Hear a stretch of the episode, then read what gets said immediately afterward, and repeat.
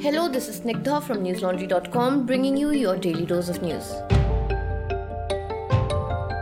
Today is Sunday, the 11th of October. India's coronavirus caseload crossed the 70 lakh or 7 million mark today. A little over 74,000 new infections were reported. The death toll has crossed 1 lakh 8,000 with 918 fresh fatalities. India is expected to become the pandemic's worst hit country in the coming few weeks, surpassing the US, where more than 7.7 million infections have been reported so far. Kerala, which has been recording the fastest rate of increase in infections in a week, for the first time reported its biggest one day rise of over 11,700 new cases. This is more than Maharashtra, that has had the highest numbers throughout. Kerala's total cases are now close to 2,78,000. The death toll stands at 978. Hyderabad based firm Bharat Biotech, which had sought permission from the Drugs Controller General of India to conduct phase 3 clinical trials of its COVID vaccine candidate, has been asked to submit complete safety and immunogenicity data of the ongoing phase 2 trial before starting the third one. Currently, in India, two vaccines are in phase 2 trials and one by Oxford is in phase 3. The Union Health Ministry has said that it was expecting supplies of vaccines to be available from January next year. Many states, including Delhi, Karnataka, and Chhattisgarh, have decided against opening schools, and others like Haryana and Meghalaya are still assessing the situation in view of the ongoing pandemic. The central government, however, has already given a green signal to the reopening of schools from October 15th onwards. Maharashtra School Education Minister Varsha Gaikwad has said that schools will not reopen in the state before Diwali. The Gujarat government too is likely to consider reopening schools only after Diwali. The Karnataka government has said that it is in no rush to reopen schools and will only decide after taking all factors in. Delhi government too has decided to keep schools closed till October 31st, following which it will review the situation. The Uttar Pradesh government, though, has announced that schools outside containment zones will reopen from October 19th for students of class 9 to 12. The Chief Minister of Andhra Pradesh, Jagan Mohan Reddy, has written to the Chief Justice of India, S.A. Bobde, in an extremely rare move. Reddy, in his letter dated October 6th, has alleged that Supreme Court Judge Justice N.V. Ramana has been influencing the sittings of the State High Court, including the roster of some judges. The Chief Minister also alleged that cases important to the opposition Telugu Desam party were being allocated to a few judges. The eight page letter refers to Justice Ramana's alleged proximity to TDP leader and former Chief Minister N. Chandrababu Naidu. He also brought up an anti corruption bureau investigation into questionable transactions of land involving two daughters of Justice Ramana and others in Amaravati before it was declared as the site for the state's new capital. The letter states that ever since the YSR Congress Party gained power in May 2019 and ordered an inquiry into all the deals made by the Chandrababu Naidu government from June 2014 to May 2019, Justice N.V. Ramana started influencing the course of administration of justice in the state. Chief Minister Reddy also alleged that investigations into the land dealings by former state advocate General Dammalapati Srinivas was stayed by the High Court even though an FIR was registered against him by the Anti-Corruption Bureau. On September 15, the High Court restrained the media from reporting details of the FIR filed by the Anti-Corruption Bureau against the former Advocate General regarding the land purchase in Amaravati.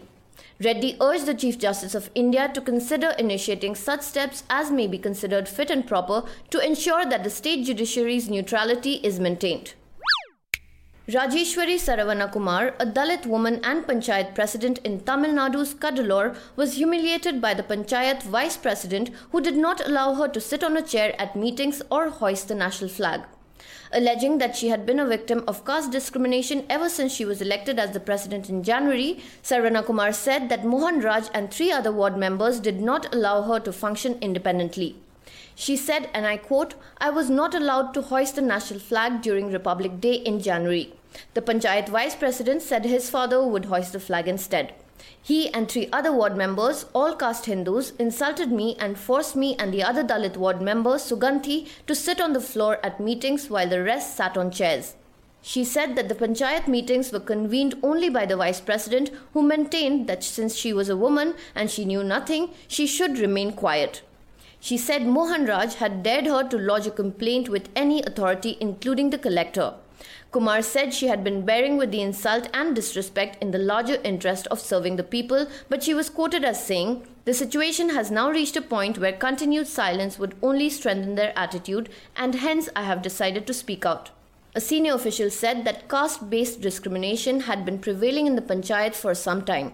But he rejected her charge that she was not allowed to hoist the national flag on Republic Day. The Bhuvanagiri police, however, on Saturday arrested Sindhuja, secretary of the Panchayat, in relation to Kumar's complaint. The police also arrested Sugumar, a caste Hindu and a ward member. The superintendent of police, M. Sri Abhinav, said that Sugumar was arrested after an inquiry. The SP said that Sugumar had also threatened Kumar at the Panchayat meetings. A case has been booked against Sindhuja and the Panchayat Vice President Mohan Raj under the SC ST Prevention of Atrocities Act. The Central Bureau of Investigation or CBI on Saturday took over the inquiry into the gang rape and murder of the 19 year old Dalit woman by four upper caste Thakur men in Hathras district of Uttar Pradesh.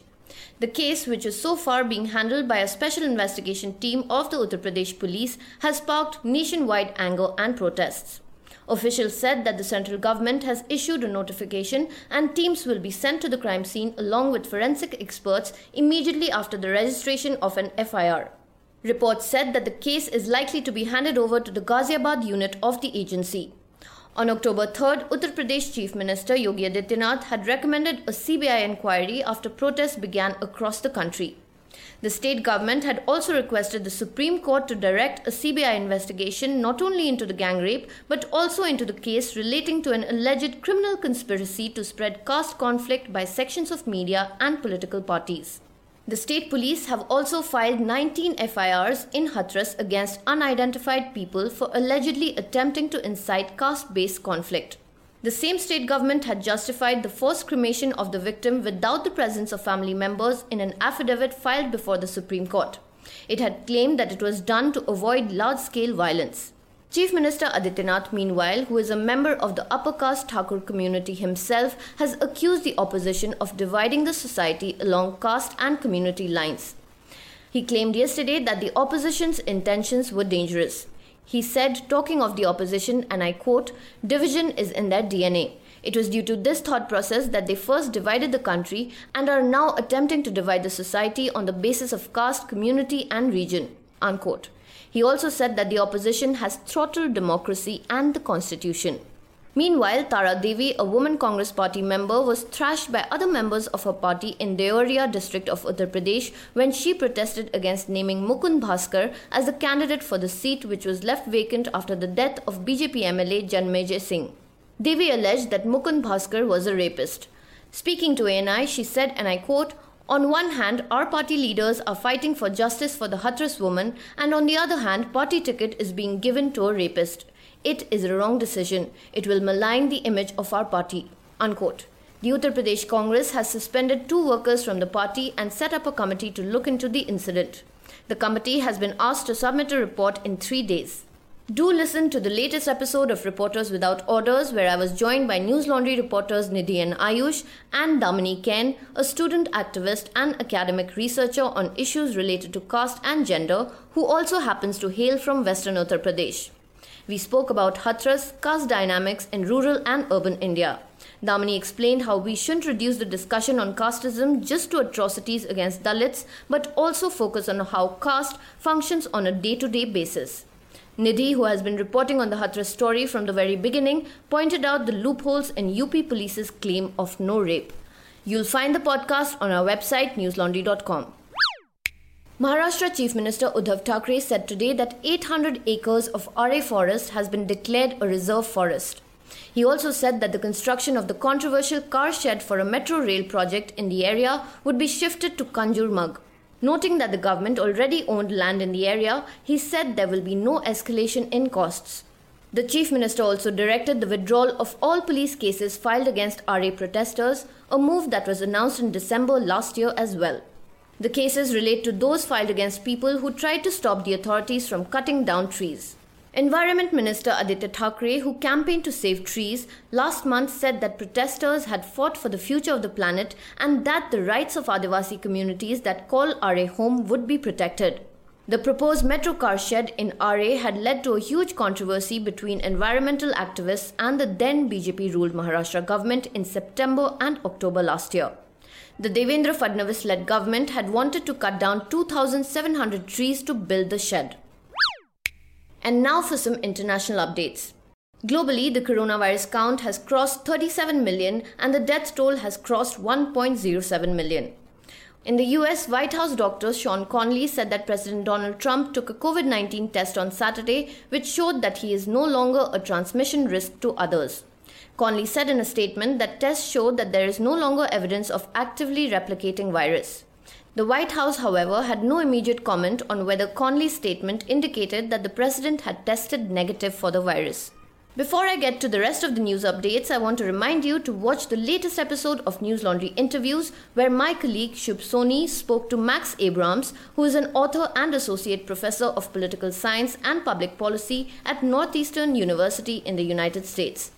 Abrams discussed the impending American presidential election, especially in the context of foreign policy and the influence wielded over it by the news media. Coming back to the news of the day, Brazil, the third worst affected country, meanwhile, has surpassed the grim milestone of 150,000 COVID 19 deaths. The number of new infections in France, which is battling a severe second wave, went over 26,000 in one day for the first time since the beginning of the pandemic. The Health Ministry of Turkey has said that the country will start declaring the number of asymptomatic cases from 15th of October. This comes after the government was criticized on the grounds that its disclosure of only symptomatic cases hid the extent of infections. At the end of July, Turkey changed the wording of its daily report to show the number of patients instead of cases. And on 30th of September, the health minister said that the government was only sharing the number of positive cases with symptoms. Medics and opposition parties have criticized the practice, saying that it was aimed at hiding the real scale of the pandemic and was meant to keep the economy moving. Russia has reported more than 13,600 new cases in the last 24 hours, the worst such figure since the pandemic began. The country, which has a total population of 145 million people, has recorded the fourth highest number of infections in the world since the beginning of the pandemic. Nearly 5,000 refugees in Uganda do not have enough to eat as a result of severe cuts to food aid and COVID 19 restrictions as the World Food Programme or WFP on Friday was announced as the winner of this year's Nobel Peace Prize, the latest analysis showed that more than 91,000 people living in 13 refugee settlements in Uganda are experiencing extreme levels of hunger.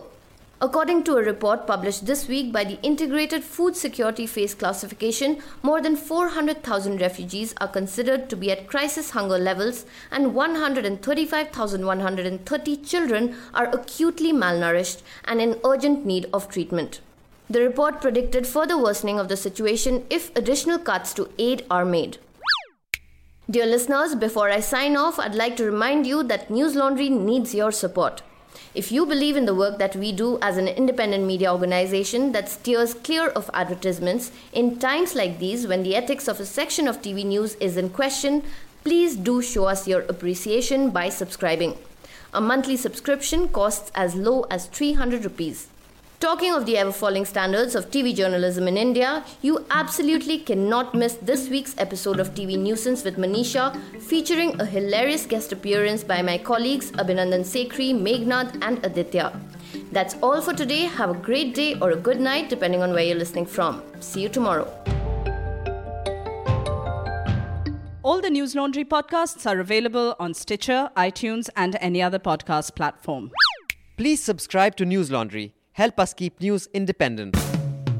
To catch all our podcasts on news, pop culture, current affairs, and sport, visit newslaundry.com. Follow us on Facebook, Twitter, and Instagram, and subscribe to our YouTube channel.